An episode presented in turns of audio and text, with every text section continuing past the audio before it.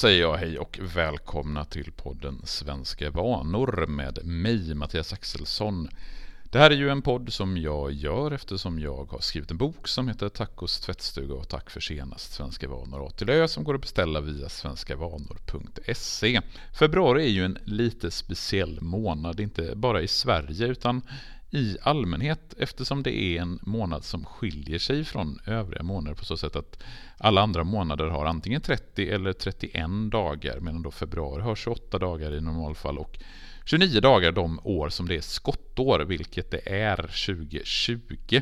Så i år så har vi en extra dag inskjuten den 29 februari och att den är inskjuten där du, därifrån vi har fått skott, skottdagen och skottåret. Det har ingenting med Skottland att göra eller någonting annat, det är att den är inskjuten den här dagen. Och anledningen till att vi har skottår och skottdagar ungefär vart fjärde år, det beror på att den astronomiska kalendern och den kalendariska kalendern bör, eh, måste synkas. Eftersom om vi inte hade haft skottår, om vi hade haft 365 dagar varje år och ingenting annat, så hade vårdagjämningen och vintersolståndet och alla andra sådana astronomiska tillställningar flyttats i kalendern för varje år. Men i och med att vi har skottår som vi har det så eh, ligger vintersolståndet fast den 20, 21, eller 21, 22 december och vårdagjämningen ligger den 20-21 mars och så vidare. Och skottår det började vi med eh, under Julius Caesars tid, ett par årtionden före Kristi födelse. Det var han som med den julianska kalendern började med skottår vart fjärde år.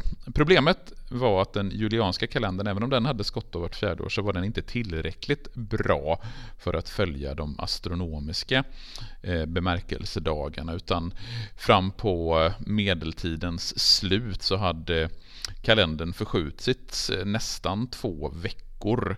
Så då gjorde man en stor kalenderreform till kalendern som kallas för den gregorianska kalendern som började gälla i slutet på 1500-talet i de katolska länderna och sen successivt så var det fler och fler länder som införde den. Sverige införde den 1753.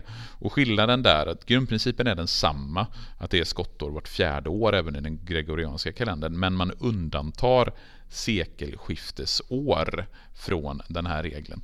Förutom sekelskiftesår som är jämnt delbara med 400. Och det här innebär att år 1700 är det inget skottår. Eh, År 1800 är det inte heller något skottår, inte 1900, men år 2000, även om det är ett sekelskiftesår, så är det trots allt ett skottår för att det är jämnt delbart med fyra. Och för svensk del så var det faktiskt lite intressant. Vi var inte jättesnabba på att införa den gregorianska kalendern. För man ansåg ju i den protestantiska världen som Sverige hade tillhört sedan 1500-talets eh, första hälft med reformationen under Gustav Vasa och så.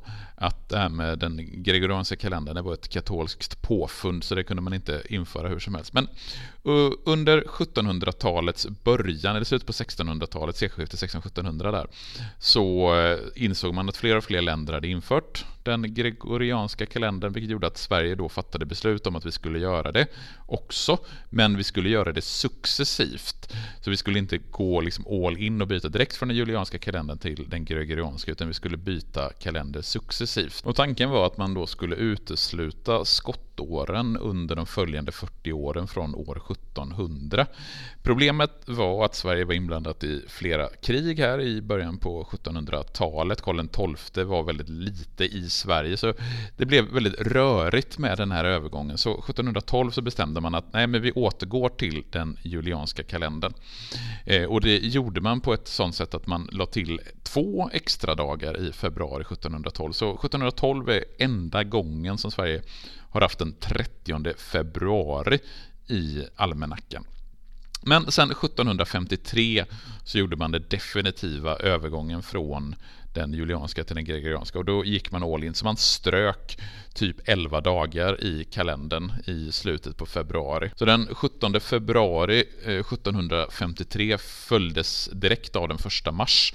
Så mellan den 18 februari och 28 februari försvann 1753. De dagarna har inte existerat, datumen har inte existerat, existerat i svensk historia. Så det är lite grann kort om eh, historien bakom februari i Sverige.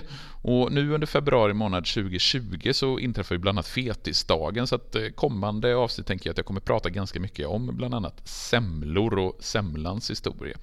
Vill du veta mer om svenska vanor i allmänhet så eh, köp gärna boken som går att beställa på svenskavanor.se och vill du veta mer specifikt om olika högtider så kan jag också rekommendera min eh, andra hemsida som är Kom, där jag skriver väldigt mer fördjupat om olika svenska högtider som eh, bland annat fetisdagen. Hörs igen, ha det bra tills dess, hejdå!